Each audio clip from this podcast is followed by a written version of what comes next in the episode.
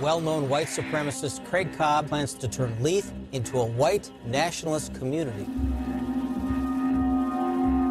Here we can gather together and become a simple majority by legal electoral rights.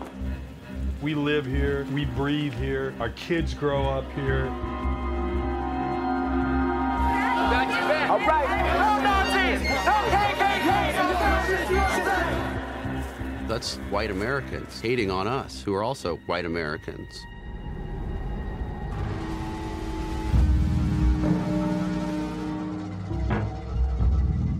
This is what we sleep with every night.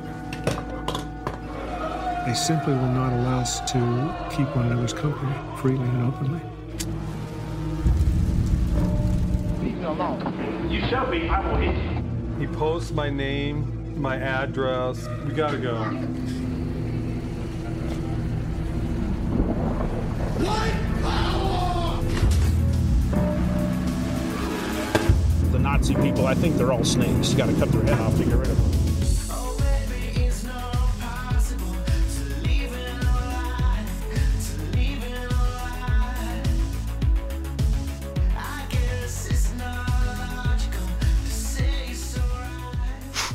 Comrades and friends, hello. Uh, this is the Highlands Bunker podcast, and today we're going to do something a little different. We're going to have a uh, we're going to have a chat about uh, a documentary film that we saw and that we think has uh, some applications, and it illustrates some issues that we talk about all the time.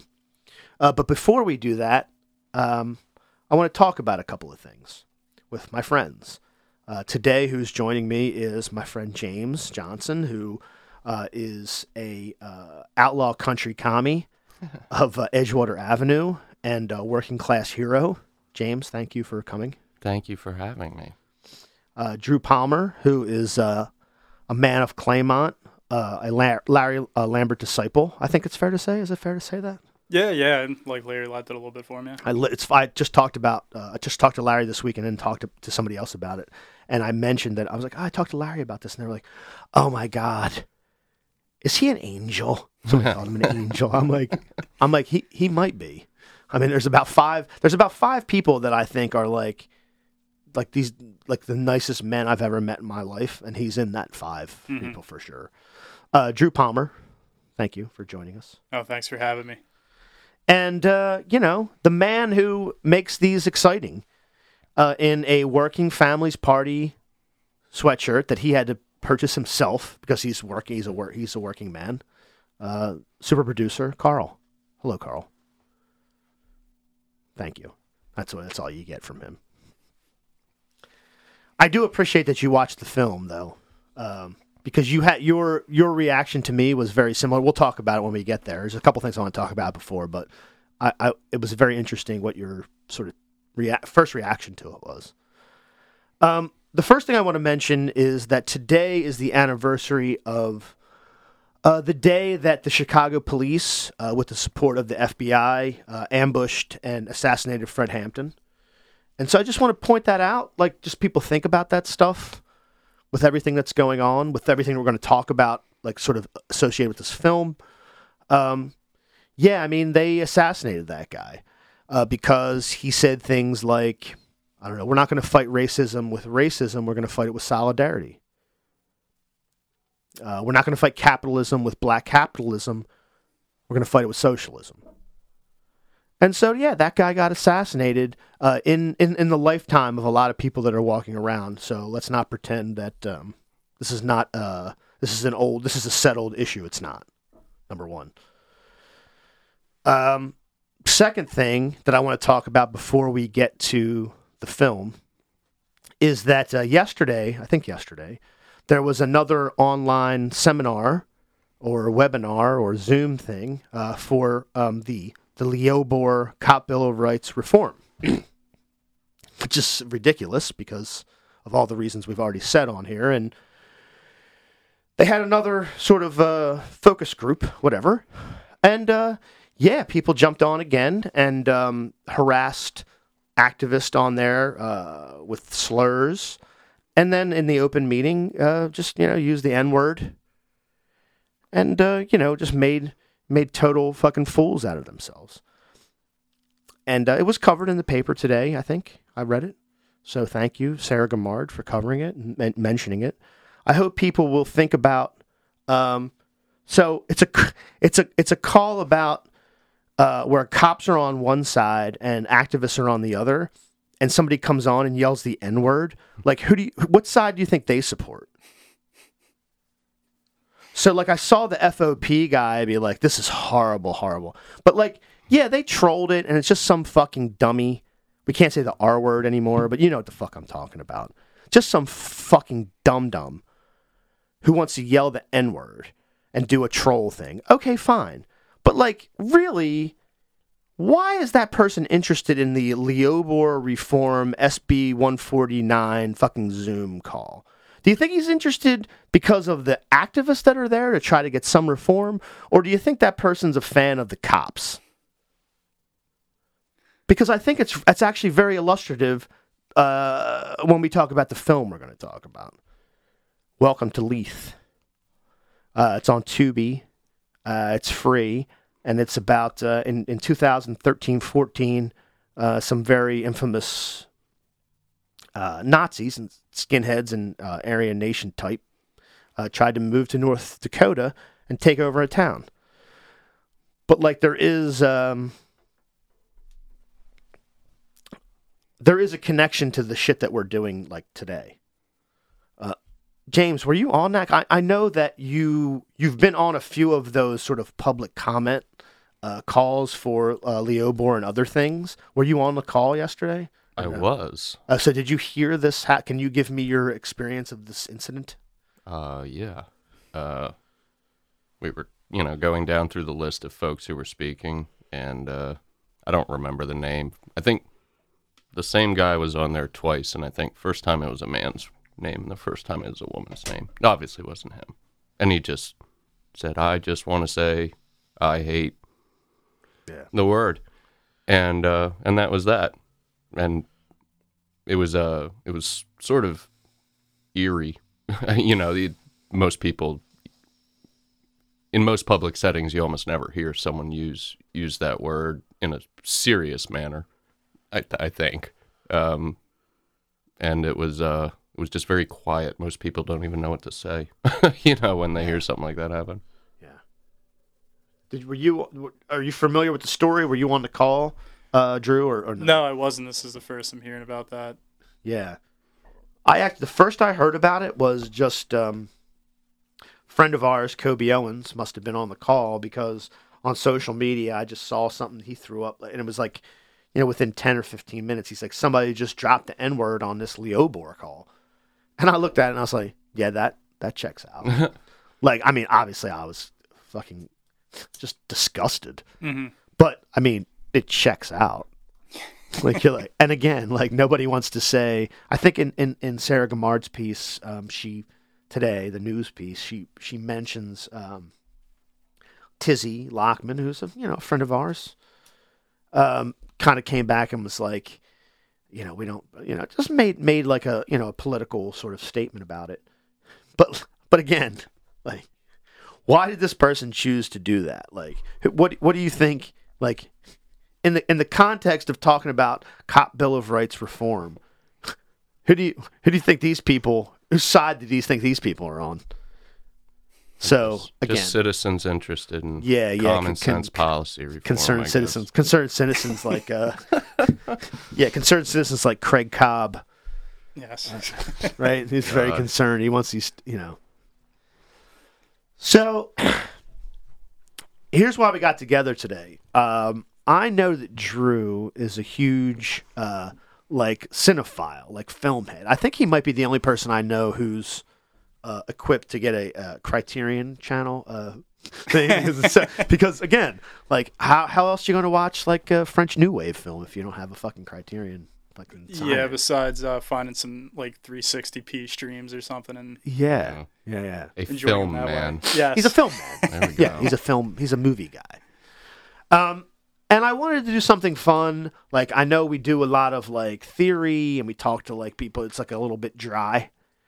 Um, and I wanted to do something that wasn't so like academic and dry. So I wanted to do a film, and I asked uh, Drew, like, what what do you think we could talk about? What would be interesting? And you gave me a couple of uh, options, and the first one was Welcome to Leith. And um, like you had obviously seen it before, I had never seen it before. What what about it kind of like piqued your interest? Thought this would be like a good like a topic. Well, I saw it right around the time it came out. I think at the Philadelphia Film Festival. I think it came out in two thousand fifteen.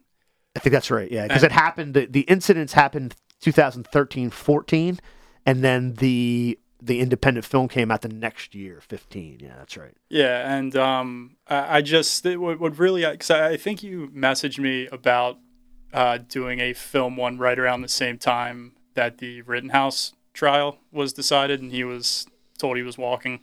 It was during the trial. Yeah, yeah definitely. Yeah, yeah, yeah. And I don't know if he knew the verdict, but it was definitely during uh, during that during that trial. Yeah. And uh, something about him being let walk and kind of the precedent be sent that uh, activists and people that are out marching are kind of allowed to have targets on their back now kind of made this film, you know, stand out a little bit to me. I, I suggested a few others, but this is one I've gone back to and watched a few times. I, I really enjoy this documentary at some parts.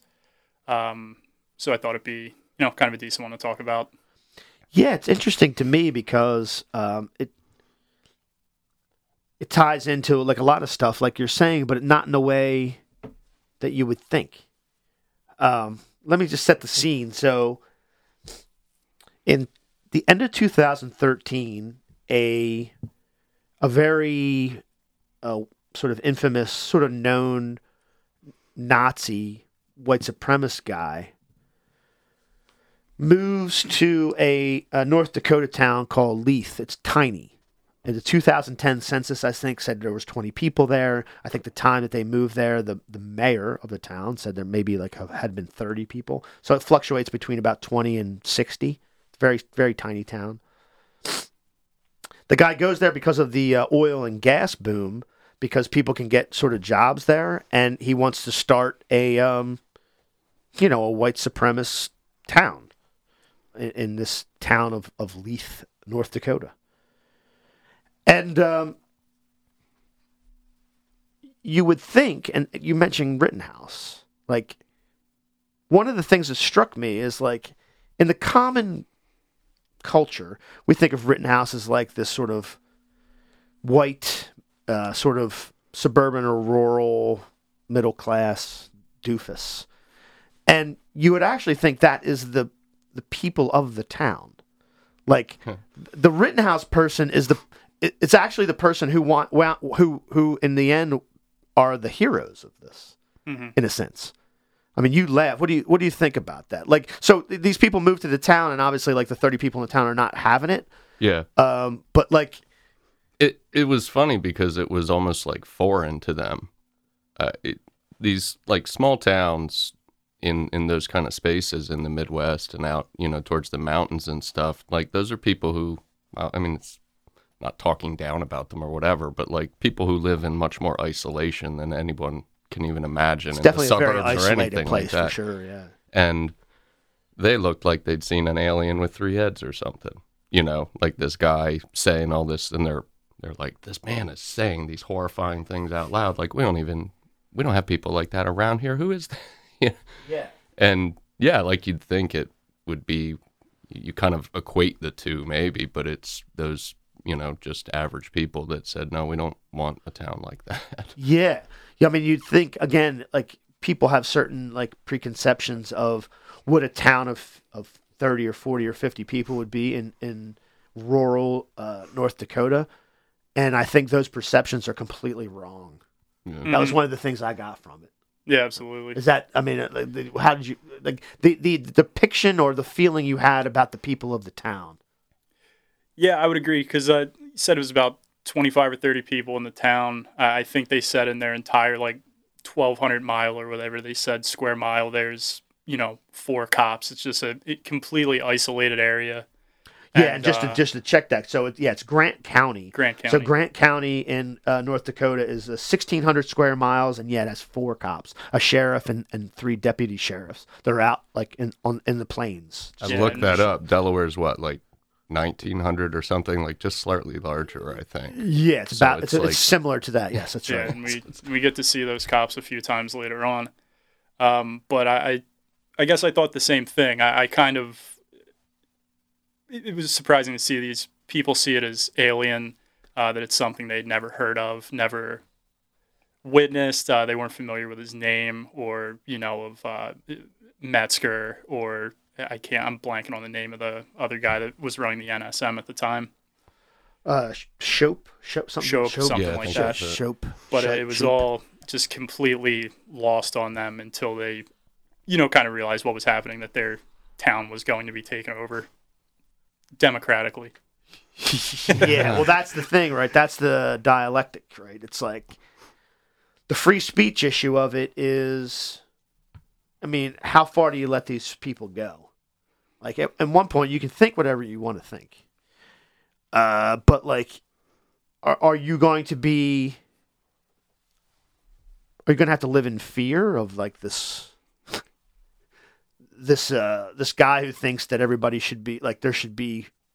Uh, genocide? Right. Like, how far does that go? I don't um, want to live. I don't feel safe living next to someone who says that, you know, religious or minority ethnic groups should be genocided. Yeah, just just to give some, some detail. So this is a tiny, tiny town. The only thing I can think of around here to kind of uh, draw a parallel is if you if you drive out west from Dover through that little, those couple counties in Maryland before you get to three oh one to go over the Bay Bridge. There's some towns that are like fifty people stoplight towns. Yeah. Um, now again, they're they they are still only a mile, uh, excuse me, an hour or two hours from D C or Baltimore. Right. These are these are not two hours from anything. These people live in the middle like of nowhere. but but literally, it's you know it's a it's a it's a it's an intersection town. So. You know, there are, there's a couple living on one side in a, just a rural house with like a garage and stuff. And on the other side, it's people putting out like flags of, you know, Nazi Germany, the Third Reich, you know, like uh, Rhodesia, uh, you know, uh, apartheid South Africa, you know, all that kind of stuff. And you're like, I don't I don't think I like this. No. And so that's the sort of the situation that um, they find themselves in. And I also thought it was interesting that the mayor of the town has an interesting backstory. Do you remember what it was? It I the, the mayor of the town was the one whose daughter had been. No, actually, the ma- no the, the the person whose daughter had been uh, murdered on the West Coast oh, that, mm. is their neighbor. Like right. That was the person who lived across the street. So there was a guy who was uh, who was uh, ma- remarried and lived across the street from these folks who's who met in church. They said. That's um, right. whose uh, whose daughter had actually they don't they don't get into the, the details, but the daughter had been murdered on, uh, either in California or Oregon, I think, on the yeah. West Coast before they moved there. Mm-hmm.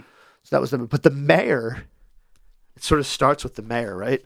So he's like, "Yeah, I'm the mayor. I, I've been on the city council since I've been sixteen." He's like forty now. He was like, "The last two mayors died, and so like I'm now the mayor." um, like yes. yeah. so, like it's it's. You know, it's like you, you're born into it like a king, but you're not. You're just like a farmer. You're just like, now I'm, I'm the guy. Like, I got to do this. And it's funny because later on, he's talking to, like, he has a phone conversation with the governor that is not um, not recorded. But then he has a phone conversation with, like, the state eight, like uh, attorney general, which is recorded. And I'm like, this guy is just, like, the the mayor of a town of, like, thirty people. It's just like, he's like, well, that sounds fucked up. Like he's just fucking talking to yeah, people like that. But that, that was the that was the mayor of the town. Yes. But back to what you just said a minute ago, the one thing that strikes me immediately, and I guess it shouldn't be all that surprising, but you mentioned the flags. The amount of flags that he has out in front of his house is so it, it's such a bizarre thing uh, because they talk about they want to live in peace. And they, they act like yeah. they're not really out there peacocking. And then he has, you know, nine hundred flags uh, out in his front yard. You can almost not see his house because of the amount of flags in the way. Yeah, a guy comes and moves from, um, I think, again, from the West Coast. I'm not positive, but he was a, he's an Iraq War veteran who gets married and then moves there with his kid. But he's like a neo-Nazi. It's funny. The first, the first and the second time, I watched it again this morning to take more notes. Um Nurse Susan turned to me and she was like, why does everybody like this look like that? And I'm like, I'm like, I don't know. She was like, is that like what Aryans look like? Do they look like they're fucking stupid? Like, I said, I think they, I said, I really think that they're like, they're trying to work that look. Like, he's got like sort of a, uh, like a Hitler mustache. Yeah. And he's trying to, but that's the guy who moves there. Uh, and, and, and they're just trying to, like, he he's the one who explains, he's like, we're going to have all the flags out of all the white nations, uh, you know, occupied fucking Finland or whatever. It's like, like, yeah. like, this guy's this guy's out of control. Like, and it's and it's awful too, because you're like, I like Oktoberfest, and like, I'm not, I understand the history and I get what like right. monarchy was, and I'm like, but it's cool when you're at Oktoberfest and you see the Bavarian flag and you're like, oh, this is how we like drink beer and we're fun. But when they're flying the Bavarian flag, you're like, that's not what they mean. No. Yeah, like they're, they're they made something completely different. Yeah, uh, Dutton, by the way, recently arrested in Tennessee for uh, disrupting a pride parade, if you would believe. Oh, uh, so Dutton is the guy who moved there with the, the, the Iraqi war veteran, who yes, later yes. on, the young guy, not to, not to, yeah, not to okay. uh, jump too far ahead, but uh, eventually, uh, because of just menacing within the little town, and they're you know they're they're carrying guns, they're trying to provoke people. They Uh, they're filming it all to try to put it like put it on the internet or whatever, and so they wind up getting arrested. And the guy who gets arrested with uh, with Cobb is is that guy. Okay, I have yeah. strong thoughts on him. Yeah, which, which the younger like, guy, the the, yeah. the older guy, or the younger guy? The younger one. So the younger guy who's the Iraqi war veteran who moves yeah. with his wife. Yeah. yeah. So what are your what are your thoughts on this guy? Uh, who's, just, whose name he is? Took a uh, plea. What is his name again? I for the life of me, uh, as many times I watch it, I cannot pronounce his first name, so I always I refer have to him it as here Dutton. Somewhere, and I. Keenan, I, I remember. Dutton. Dutton, Dutton is the guy's name. Yeah, Dutton was his last name. Dutton was yeah, it's Keenan Dutton. Yeah. So okay. his, last, his last name is Dutton. And D- he was the the, yeah. the war the you know right. He was the Iraqi uh, war veteran. Yeah. His so he he was like the sidekick of, yeah. of Cobb. Yeah. Uh, whose wife was there, and they have a kid. But he's like uh he was he was real kicked in the ass about like the the flags, and yeah. he winds up. You find out later that he's like. He seems like he's a decent cook, which is something like I that hits me like yeah, it hits me because he has all his he has all these recipes on like paper, and I think it's after they're arrested after they get out. He's like a yeah, he's like baking a birthday cake for his son. That's like this beautiful handmade right. cake, like compotes in it. And everything. Yeah, he's like I made three compotes last night. I'm like, holy shit. Uh, but, no, I mean, obviously, I, I wasn't surprised, but he does say very explicitly, he's like, yeah, he's like, yeah, white supremacists and Nazis, we like to cook. Yeah, you know, kind of like that. that. Like, he wants to make his uh, like cute little cookbook, and he says he wants to show the world his flavors. And yeah, he shows he's a couple of his recipes chef. for banana bread, and yeah, I know. So what, James? What this is the I guy just, you had strong feelings he, about. He having. I'm no expert, but having encountered some folks of this nature, you you know, you used the word, I think, peacocking earlier. Like, much of it is just sort of posturing and machismo, and there's all sorts of nonsense that goes into it. But I I literally started laughing when it cut to the courtroom scene, and I can't remember exactly what he said, but I believe he pleaded guilty, and he... uh. He sounded, he attempted to sound very contrite for the judge. He said, I've made a mistake, and I, you know, I got a little wound up, and I was, you know, it was completely wrong. And I just started laughing because it, it just struck me as ironic, just sort of juxtaposed against just clown over the top. Well, it's incredible you know, because after behavior. that scene, he has to go to a... Uh... It's like a Motel six and just crash out because it's like right. after the plea deal. And I have a bunch of stuff about that. But here's here's what I want to... There's one kind of free speech topic mm. that I want to bring up and see what people... See what you took of it. Because they, they make it... I mean, they don't make it explicit, but they're they're saying it, you know. Right. When Cobb goes to buy this property in this tiny farming town,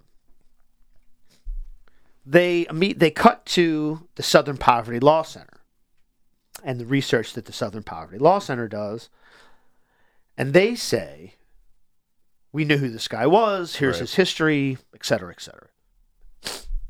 And then the, well, one of the women who I think runs the project, like the tracking project of these hate groups and violent groups, says, we don't think this kind of stuff should exist.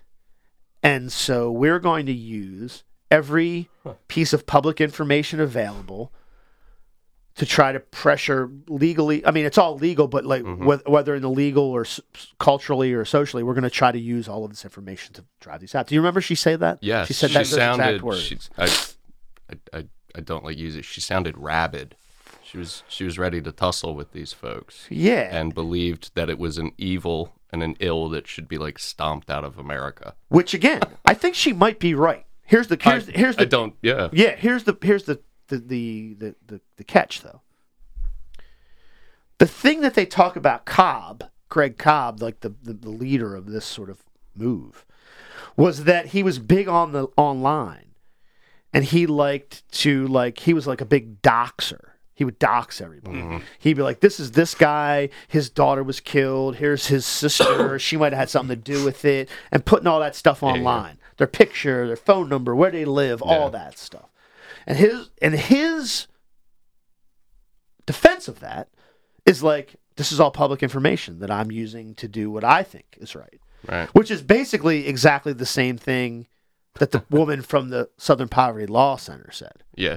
Which was really interesting. I, I mean, I'm sure they they picked that to, to, to sort of juxtapose those two things. But I wonder if you guys picked up on that and what your thoughts about that are. Yeah, I certainly picked up on that. Um, it, it, it's obvious from the beginning that, uh, of course, the way Cobb uses it is much different. They kind of alluded to the fact that he may have led directly to a judge's, uh, not not the judge being murdered, but the judge's, like, mother-in-law and husband being murdered? Correct. Yeah, there was some raid. He he put a he put a judge's, you know, he, whatever. He put some information about them and their family, and then subsequently there was like a ambush on their house and people were murdered. They can't mm-hmm. they can't make, you know, you just put it out there. You don't know what's going to happen with it, but those two things happened. Yes. Yeah, and, and throughout the film, uh, there's these uh, families, uh, the the one guy and his wife that had several kids, you know. He has to take his family with him when he travels out of town during that period because this guy has shared his kids' names, his wife's name, where they work, what they do, their address, their phone numbers. Right. I think even at the end of the film, there's a point where he shows they, they show his landline and he has two post-it notes above it saying, do not answer these two numbers, one Dutton and one Cobb. Yeah. Um, but uh, yeah, I, I did pick up on that uh, earlier in the film. Um, of course, something again, she said, uh, which shouldn't surprise anybody, but she did say after nine eleven that they uh, gave up on, you know, looking after uh, white terrorism for That's a while. That's right. Like they were going to, they were, yeah. they were getting ready to like sort of move on this sort of this sort of threat, and uh, yeah, they completely went off. But, and she says it's understandable. I guess, I guess being there, being the oldest guy, like it was understandable considering the mood of the country. But like, like in retrospect, it was very stupid. But uh, I mean, like that's like look, I'm not look, I'm an older guy. I remember what the mood of the country was, so I'm not gonna like try to pretend it wasn't. But I mean, I can say looking back on it, it was extremely stupid. Yes. But I, yeah, the the, the cooks. Yeah. It was the it was uh, their their neighbors the were the cooks. Um, they were particularly menaced. Um, he did like have to because he worked out of town and like I, they don't say it explicitly, but he seems like he was probably working on the oil rigs or, or natural gas stuff too. I would I would assume yeah. seemed like that. Yeah. And so when he would have to go and work out in the fields for a week or two, he would take the whole family had to pack up and fucking fuck off because. Yeah, I mean, he was training his wife, and his wife was carrying, you know, you know, a nine millimeter. But these guys are walking around the neighborhood with fucking long guns, yeah. just fucking menacing people with fucking Nazi flags. But you know, so it was weird. It was, you know, it, it's interesting to me though that the whole that you, you talked about this guy's tactic, like he's famous for doxing people, like that this guy's Cobb, his entire thing. You know, his whole career, so to speak, in the public space doing this has been just trying to get people wound up to hit him or do something mm-hmm. that you can say, oh, it's a legal look. Yeah, they're trying to provoke right. He's just, some yes. response that they can it's point the to and be like, for. Well, yeah, and, it's funny because I wrote that down. I was like, it's just it's just a dumb provoca- yeah. uh, provocation. They're just trying to get, you know. Yeah, and it when you you know, it, it I, I thought of that when, when the guy was, you know, begging the judge to treat him nicely because he was just a little confused and, you know, and, you know, wound up yeah. or whatever. He says, I'm an odd, just needed I'm an odd a second man. Chance. You know, the the whole sort of whitewashing and centering of all that sort of speech and rhetoric and all the stuff that goes with it, it it it it, it never seems to me to be overtly aggressive in a violent way necessarily. I mean, obviously some things have happened since then, since that film was made, um but it always seems to be this sort of provocation based thing that's, you know, just sort of looking for a reaction rather than, you know, but the yeah, those that, goalposts are moving too, you at know one, like at one point he goes into a that. Thing about like I I like, sort of like a an argument in favor of the victim mentality. Right. He sort of talks about like, we're always victims, so this is why, like almost saying like the victim mentality is good, like, you, you know, basically saying, yes, we are really all, all the victims here. You know, it's a mm-hmm. like white genocide sort of situation. Yeah. And so there's definitely that uh, that aspect to it.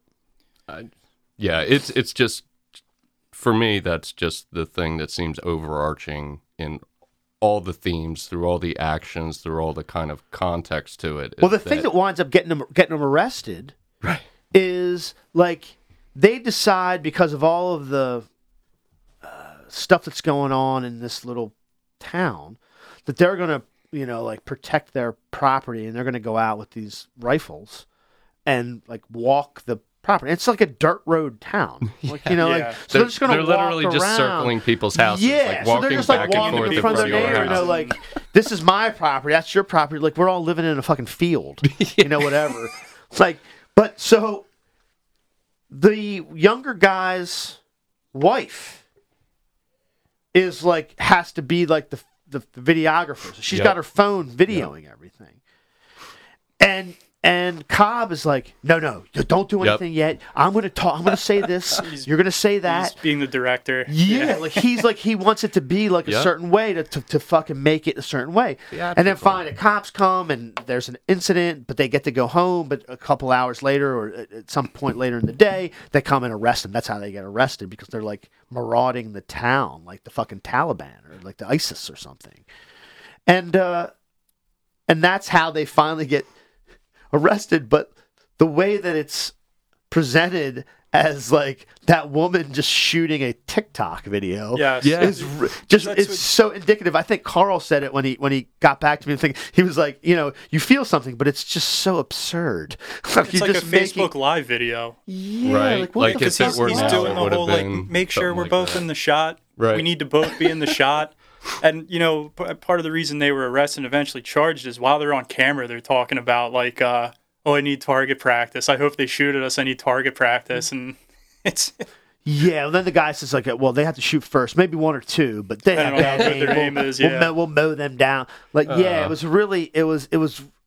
Again, it was, like... It was that little behind-the-scenes tidbit where, like...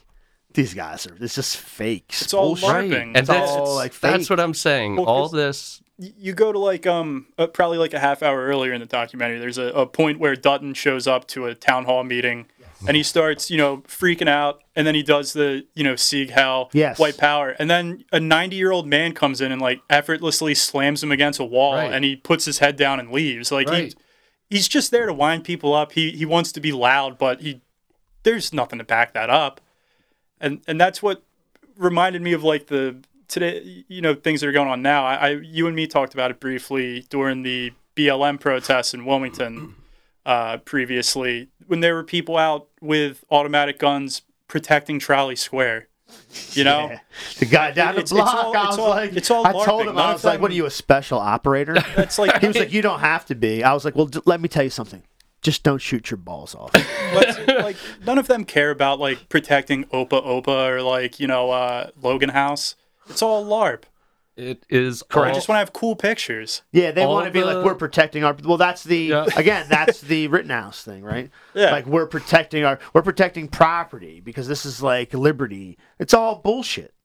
Wow. But this, yeah, that's exactly what it is. In this, with that guy in the meeting when he gets his ass kicked, like you said, it just like the old guy, just like, shut the fuck up, get well, out of here. I remember because I watched it again. So, uh, and it's, I'm so glad, Drew, that you brought this up because that's I was thinking about this uh, sort of vis-a-vis the free speech thing. Yeah. Like on one hand, like you can think whatever you want, but if you're going to a community meeting of thirty people and you're just yelling "Sig Heil," like. Someone will kick just, your ass. Just, just yeah, shut the well, fuck up. Yeah.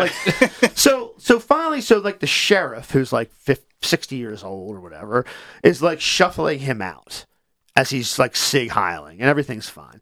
But then he says like, "Fuck you, fuck you," and then so the sheriff takes him, rams his face against the wall. Yep. And there's like a, a, a very brief scuffle, and then as Drew said, he, he just puts his head down and fucking walks out. Because the, the whole reason he's there is he's, before he does the Sieg Heil and the White Power, the whole reason he's there is he's like, you guys are flipping off my wife and me. Yep. Yeah. Those people are being mean to me. Yeah, at my we, don't, house. we don't like you you're not because serving of the shit the, that you're yeah, doing. Just you're act, an asshole. Act like a fucking normal person. We're not allowed in the, the little community bar. You're not serving us, you know? Yeah. Can we talk about that for a minute? Because uh. one of the things that they set, they set the stage very early on in the documentary that, you know, this was a, this was a big, uh, you know, Midwestern town uh, until the, like, l- l- late nineteenth century. Right. And then, you know, it sort of died out, and the only... The only business there is this bar. It's like a little store and bar. But there's several um, scenes set in that bar through the thing where they're, where the people of the town are just like gossiping about it. And they're like, yeah, fuck these people. Like, exactly. It's all cool. Like the bartender's an old lady who just drinks Miller Lite out of a can. They show that right at the beginning. I love that. She's just sitting there drinking. And then it's just all these. And again, the other thing we haven't talked about as just give sort of some. Some description to the town is there's one uh, black guy who lives in the town, actually, who uh, said he's met his wife, uh, who's a white woman, so, somewhere in the south, Texas maybe, or I don't remember. Yeah, it was something like something that. Something like that. But they wound up moving to this place because he's like a, again, he worked with his hands. He was a welder. They show him a bunch of yep. shit like working inside tanks and stuff like welding. And he's there. And and again, these rednecks just drinking beer. They're like, these fucking Nazis got to go, and they're like hugging the guy, the the, the the the black dude, and he's the black. Like they're like they're fighting for him. At, at some point, uh, Cobb says like, "Here's your boy," and some old guy steps in. And he was like, "This is a man. Don't ever fucking say that." It, like freaks out, and like, like you just wouldn't. I don't know Th- that kind of um, that kind of solidarity. Yeah. I don't think people expect that all the time. No, but like, here's don't. this fucking farmer, this like sixty-five year old white farmer from North Dakota, right? Who is stepping in because they called the one black guy in the town of fifty a boy, and he's like, "Oh no, fuck this! I'm fucking stepping in." Yes, you know, yeah. It's like you don't. It really kind of like it makes it very poignant the whole the whole scene. Yeah, because that's uh, I remember the first time I watched it when they introduced. Him, the, the African American yeah. uh, gentleman, um, you get nervous the, the first time you see him about because right. you, you don't know if the town folk are going to be like, we don't want the Nazis here, but like not for, you know, we don't really, we right. just want them to go away. Uh, so it, it was very heartwarming to see him stand in when Cobb does that. When uh, again, Cobb's recording it on a MacBook that he brings with him, a laptop that he walks around. Very weird uh, stuff. Yeah, well, like you said, it, it takes the it takes some of the menace away. You just see this like goofball yeah. walking around with a, a laptop, putting it in people's faces yeah. and getting six inches away from them, and then don't touch me, don't touch me. Yeah, it's one of those. You know, the interest. The f- I'm certainly not as much of like a well a film man. Uh, You're the film man. Certainly, even as much as I used to be, but they, they obviously made an effort to show up. What these folks always focus on, which is the rhetoric and the big banners and the big flags and the big power eagles and stuff. And and then, you know, the the flip side of that is these guys, you know, making a TikTok video yeah. and plotting out, you know, hopefully someone will punch them in the nose on video or something like that, and they'll be able to get some, you know, money or get on T V exactly or something. Is, like yeah. just total... You know, this huge, powerful rhetoric and symbolism with these just deeply insecure men. It's like you said, the whole point they're going for is to get popped in the nose and get some... Because yeah. they show Skin one of T V. Cobb's videos earlier before that where he's walking around a city and he's asking, going up to, you know, uh, black people and saying, like, hey, are you armed? Or, do you, are you got... And if you look at, you know, some of his past things, that the, he's been kicked out of Canada, he's been kicked out of Estonia. Um, but his big thing before was he showed up to, uh, you know, a Rosa Parks memorial, and he's just walking around videotaping himself. You know why I'm here? You know why I'm here? I'm happy she's dead. And he's just trying to get someone to clock him. Yeah. He's doing he's doing like the Steven Crowder, prove me I'm you know I'm wrong. Yeah, whatever. Yeah, he's walking yeah, around yeah. doing all that stuff. Yeah, so change my mind. He's like done... he's doing this. It's so funny as you're saying that, because uh, Carl and I always joke that if we if we made the right wing turn, like the Greenwald sort of like shift, and we had to go on Rumble, like what could, what Rumble. like what could we possibly do? And I think I could do the Alex Jones. Like, it's a globalist, but folks, I have the documents. It's, the globalists are all over here, you know, to do the whole fucking thing.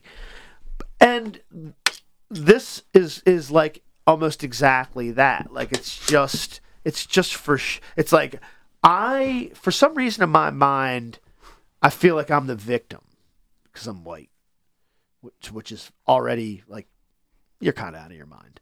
But you have to build this whole like persona around yeah. it. Uh, I think he says at the end, like, you know, I'm trying to, like, uh, I wrote it down, actually. I I, I got to read this because what, what does he say?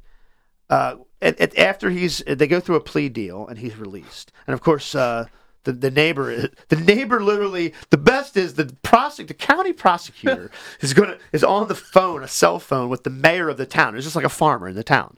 He was like, so you're going to plea deal. And the co- the guy, the neighbor's like, ah, it's fucking bullshit. That's fucking They're like bullshit. In his house. Yeah. They're just, so he literally hands the phone to the other guy. Yeah, the other like, guy's you like, yell at him. You know, my wife, I'm teaching my wife how to fire that gun. Nah, this is bullshit. This is like, bullshit. It's just, a, it's just, well, for somebody who like likes to sit in a studio in his own house and like yell at politicians, it, it really, it struck me as a really neat thing. So, so but he does get, he gets, uh, he gets released on a, on a plea deal. And then he's very contrite, yeah, fa- of course really phony, con- contrite.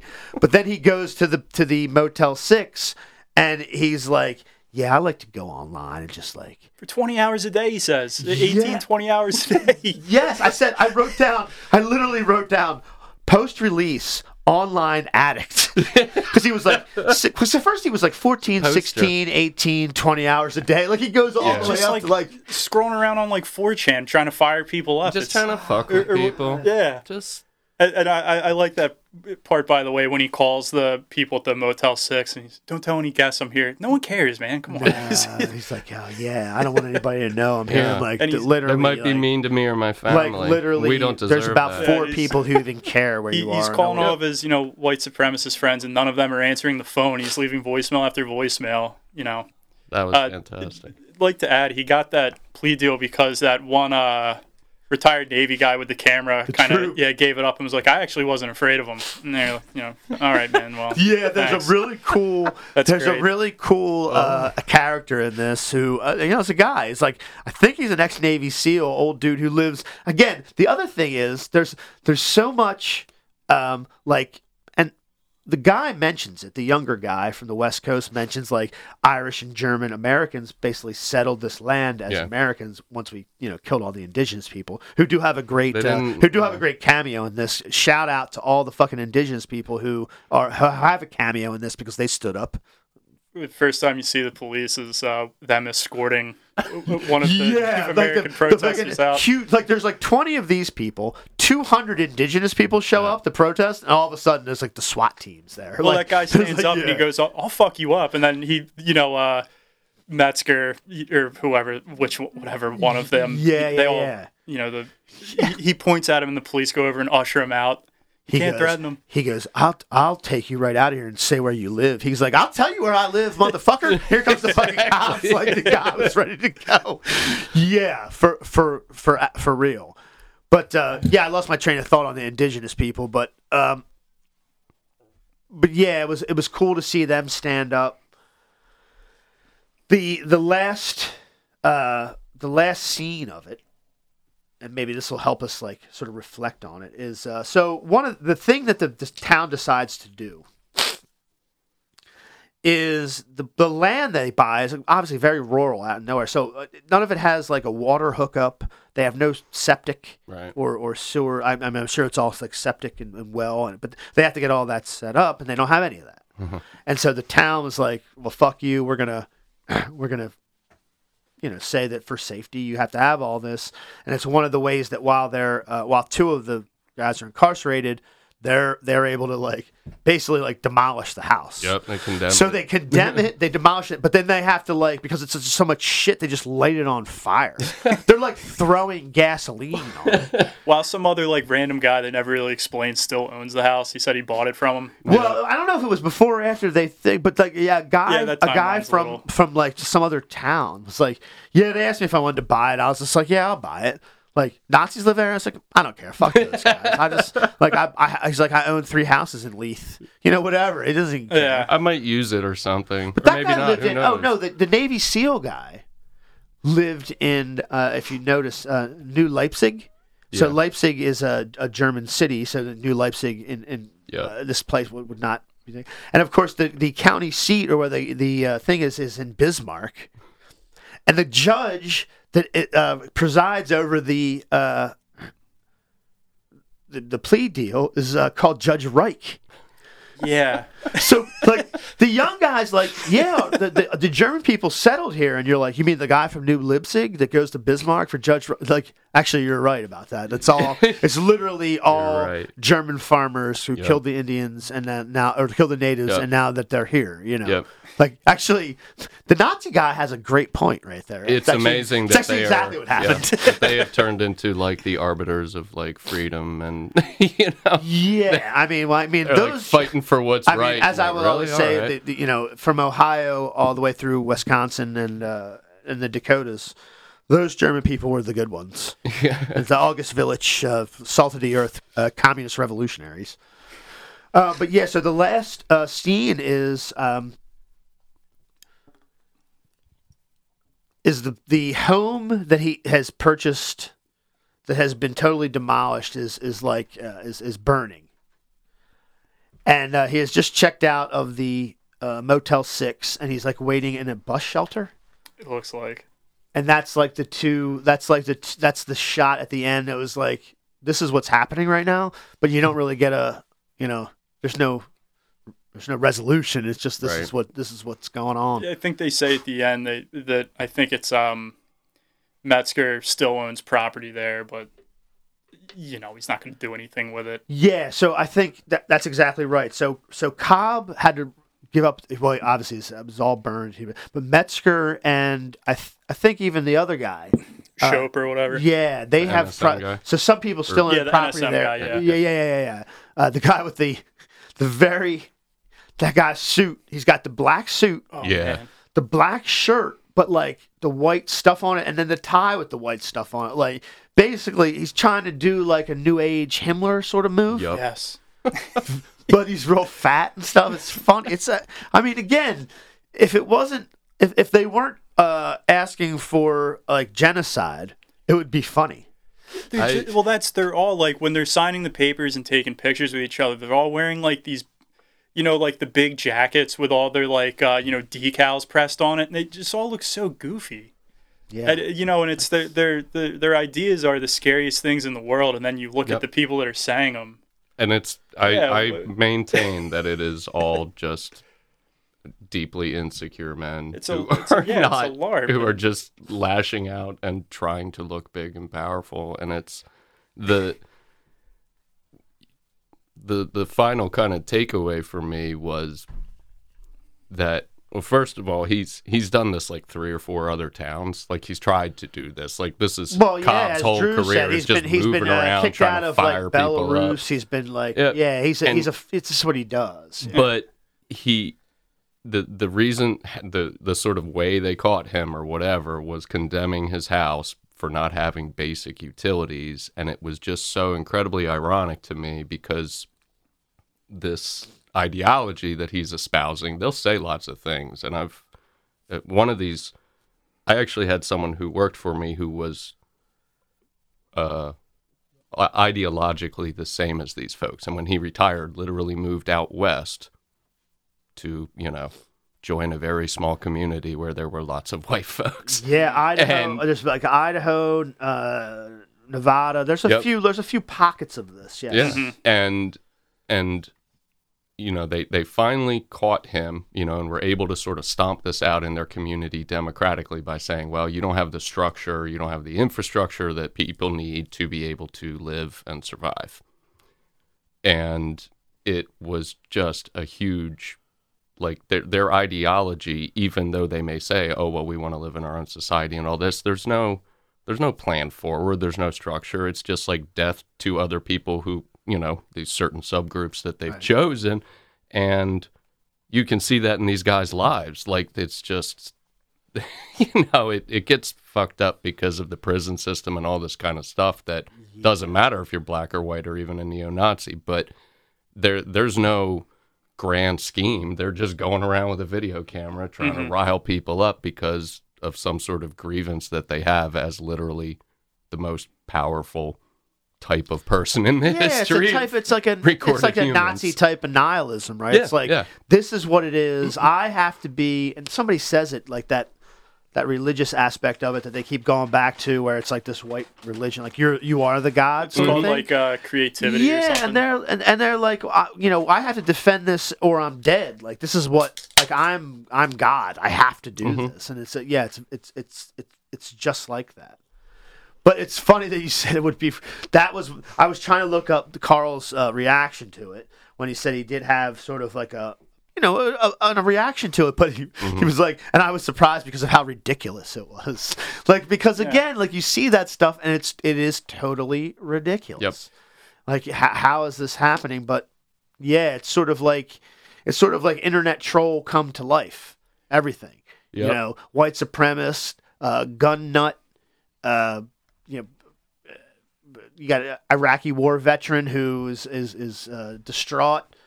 Yeah, at some point, somebody even says something like, uh, you know, the, the the U S government goes overseas and they do warfare, armed warfare, to try to get people to think the way they want them to think. So what's wrong with this? And you're like... Well, that's a fair question. You're like, yeah, yeah. it's actually... If you were just if yeah, you exactly. just ask that question, I think we'd right. all be fine. Like, if you didn't fly... If you right. didn't have swastika tattooed on your fucking forehead, maybe we could have this conversation. Like, yeah, I mean, they like a lot of it, just like a lot of these like conspiracy theories and things that like freaks and like weirdos sort of latch onto. There's a there's a grain of truth to it, and we have to kind of admit, like, ah, yeah, yeah, actually, you're right about that.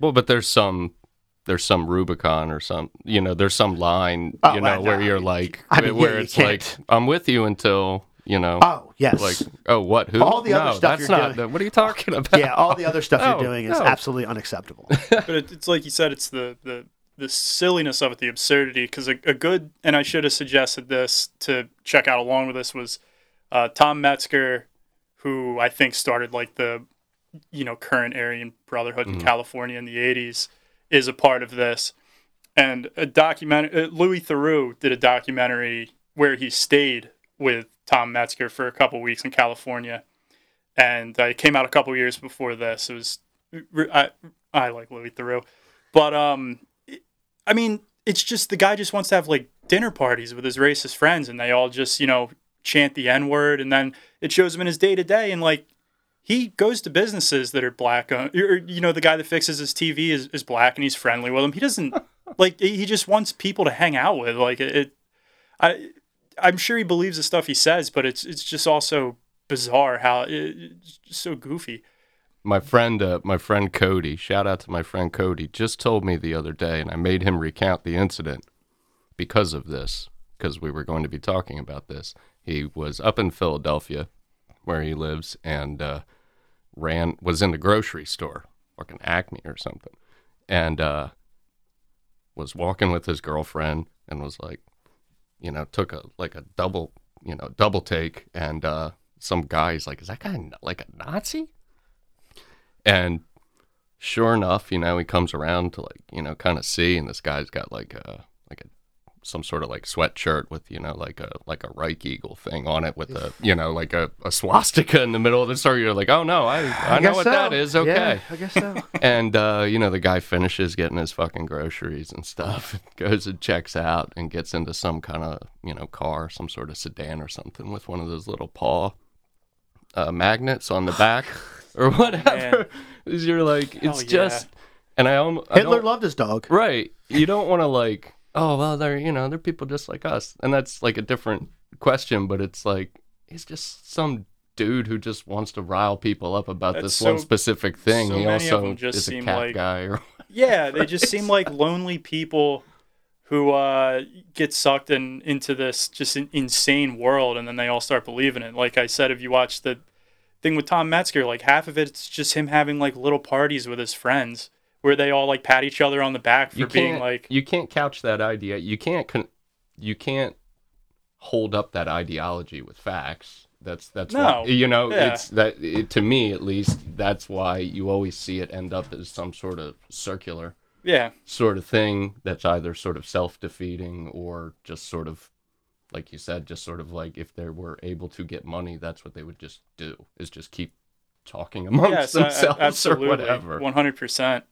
Um, you know, like I said, it's the the whole thing. It's either him posting on the internet or it's him, you know, having his friends over, and they all just right. pat each other on the back for the stuff they were posting and doing in public. It's it's you said it's the worst ideology that you could think of, but the, the people behind it just make it so hard sometimes to like uh, I don't know if I would say take seriously, but well, and that's it's interesting because we I, just I think you had... do need to a little, you know. Right. It was a couple, I don't remember exactly when, but um, down in Newark and Elkton, I think the F B I, I believe it was, picked up these these guys. And the one was uh, uh, the Canadian guy who had crossed the border. I think his name was Matthews, I think.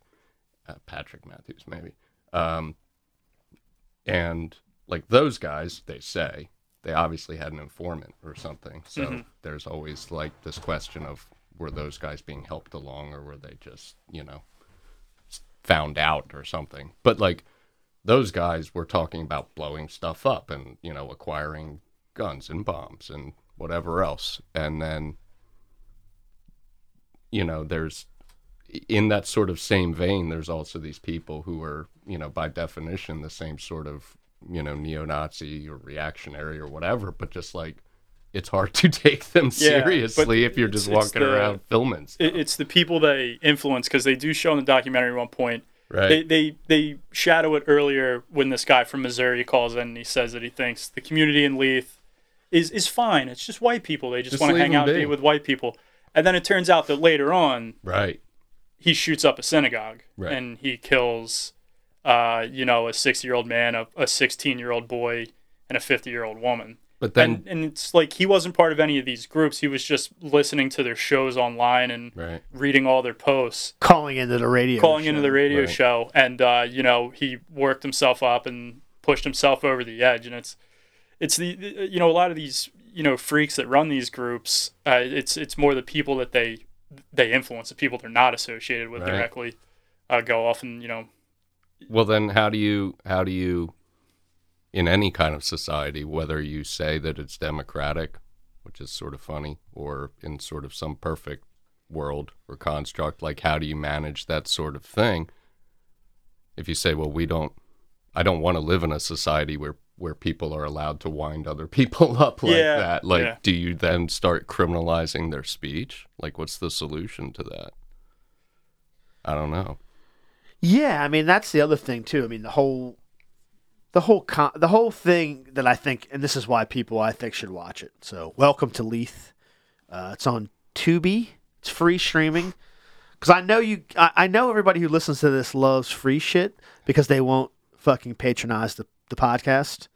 I see what they're doing. I like that I see the people who listen to right. the podcast and the people who actually have a patronage of the podcast. There's a huge. The I tell you what, the uh, the income gap. It's a disparity. There is, it's, there's a disparity, as it were. Yeah, yeah, yeah. You know who you are, you fuckers. But it's this this this documentary is free uh, streaming. You do have to watch some goofy uh, ads, uh, but you know, at least you don't have to pay anything. Uh, Welcome to Leith. I think it's something that uh, yeah, it brings up a bunch of uh, a bunch of cool shit. So check it out. And now what's going to happen is Drew, James, and Carl and I are going to uh, smoke a little more. We're going to drink a little more. And we're going to have another conversation about something that I want to have a conversation about. Fantastic. Maybe we'll release it. Maybe we won't. We don't know.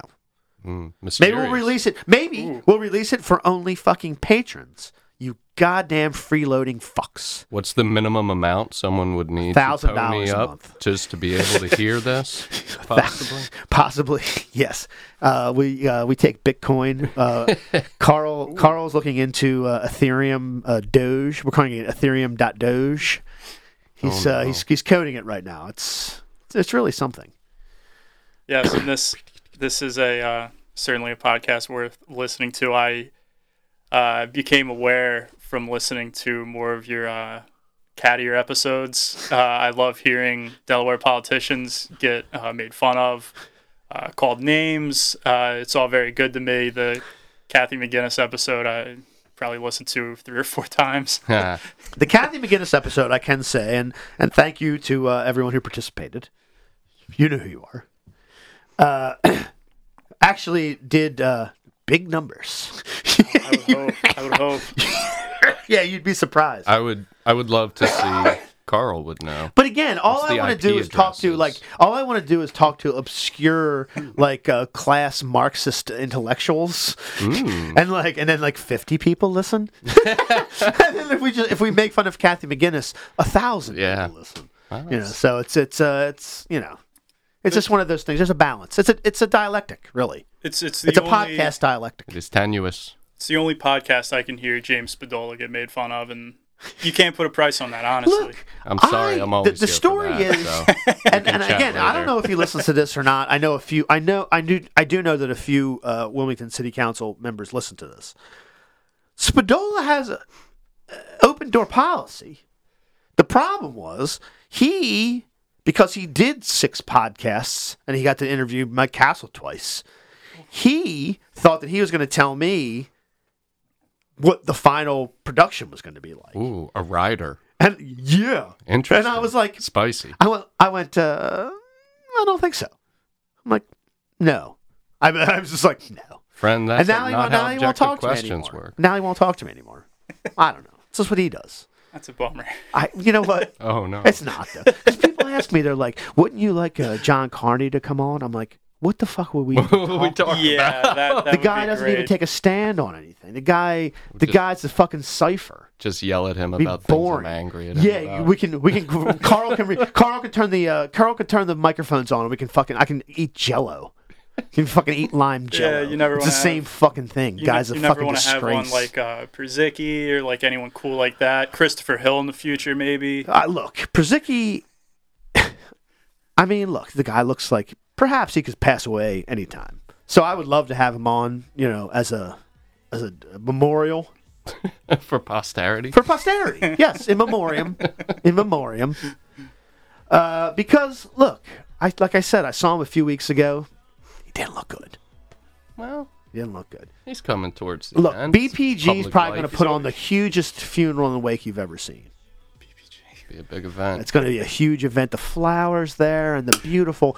B P G is going to put on, I mean, it's going to be incredible. Thank you for your work. We yes. love B P G. Mayor, yeah, lawyer, yeah. real the, estate. The the, uh, the whole the wake's probably going to be at Maker's Alley. And then afterwards, we're going to do fucking candlepin bowling. We love you, Mayor Mike.